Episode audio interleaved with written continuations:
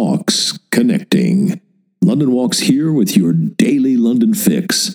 Story time, history time. Oh, what the hell, we might as well. It's partly that I've got a couple of heavy writing and guiding days ahead of me, so this one's going to have to be pretty much a reading one. And here's our jumping off point. It was exactly 260 years ago tonight that 22 year old James Boswell did it five times with an actress named Louisa. Well, there are worse ways, I suppose, to get through a January night in Georgian London. Though it must have been fairly strenuous, even for a 22 year old. He was very proud of his achievement. So proud, he set it all out in an extraordinary diary entry, which we're about to get. Be good to know more about Louisa, but alas, all we know about her is her night of amours with the future biographer of the great Dr. Samuel Johnson. We know a great deal about Boswell, thanks to his letters and diaries and private papers and of course the write ups he gives himself in what is generally regarded as the greatest biography in the English language. I dare say it's certainly arguable that we know rather more about Boswell than we'd like to know. That he contracted venereal disease 17 times, for example. Testosterone for brains, I'd say. You see it at the end of this diary entry. I guess the word for it is oversexed. I mean, five times? You'd think he'd be shagged out. But sure enough, his mind starts to wander, but not toward the lovely Louisa. Here's the diary entry.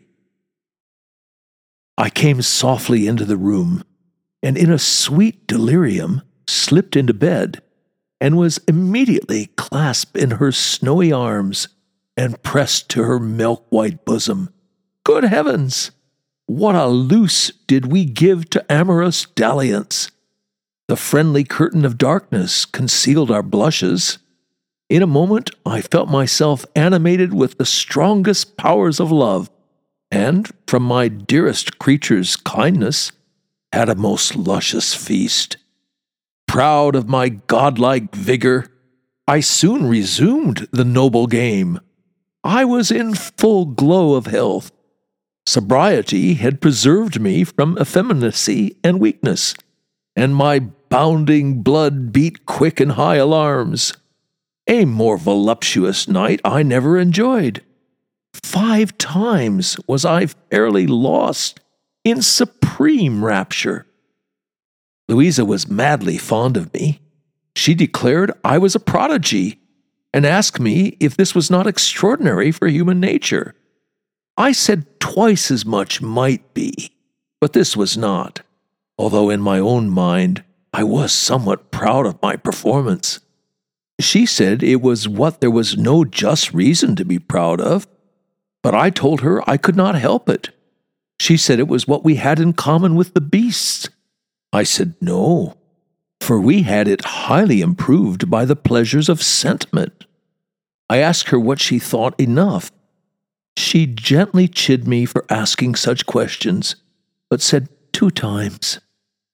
I mentioned the Sunday's assignation when I was in such bad spirits, told her in what agony of mind I was, and asked her if she would not have despised me for my imbecility. She declared she would not, as it was what people had not in their own power.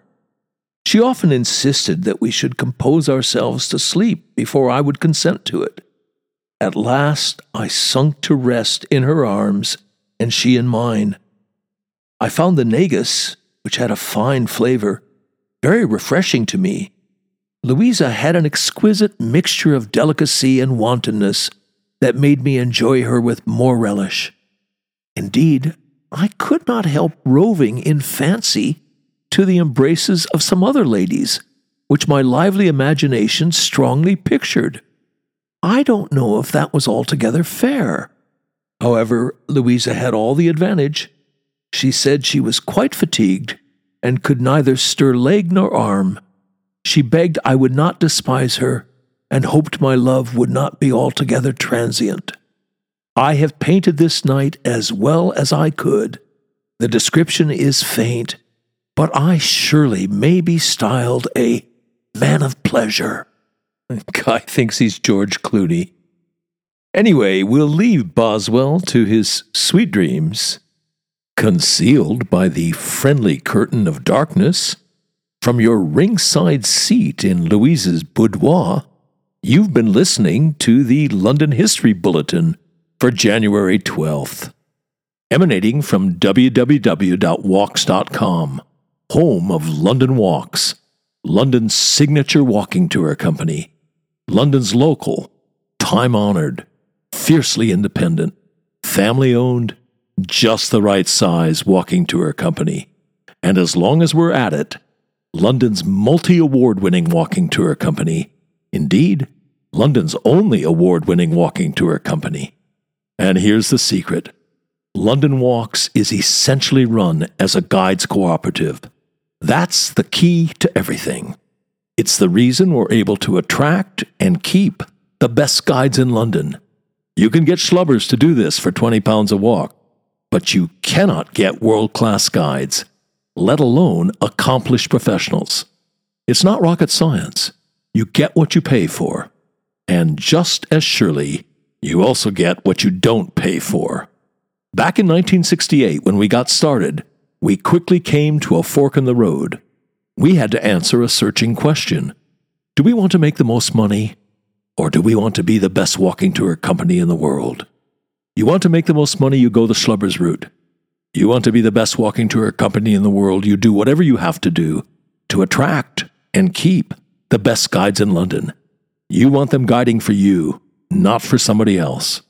Bears repeating the way we're structured, a guides cooperative, is the key to the whole thing. It's the reason for all those awards. It's the reason people who know go with London Walks. It's the reason we've got a large following a lively, loyal, discerning following. Quality attracts quality.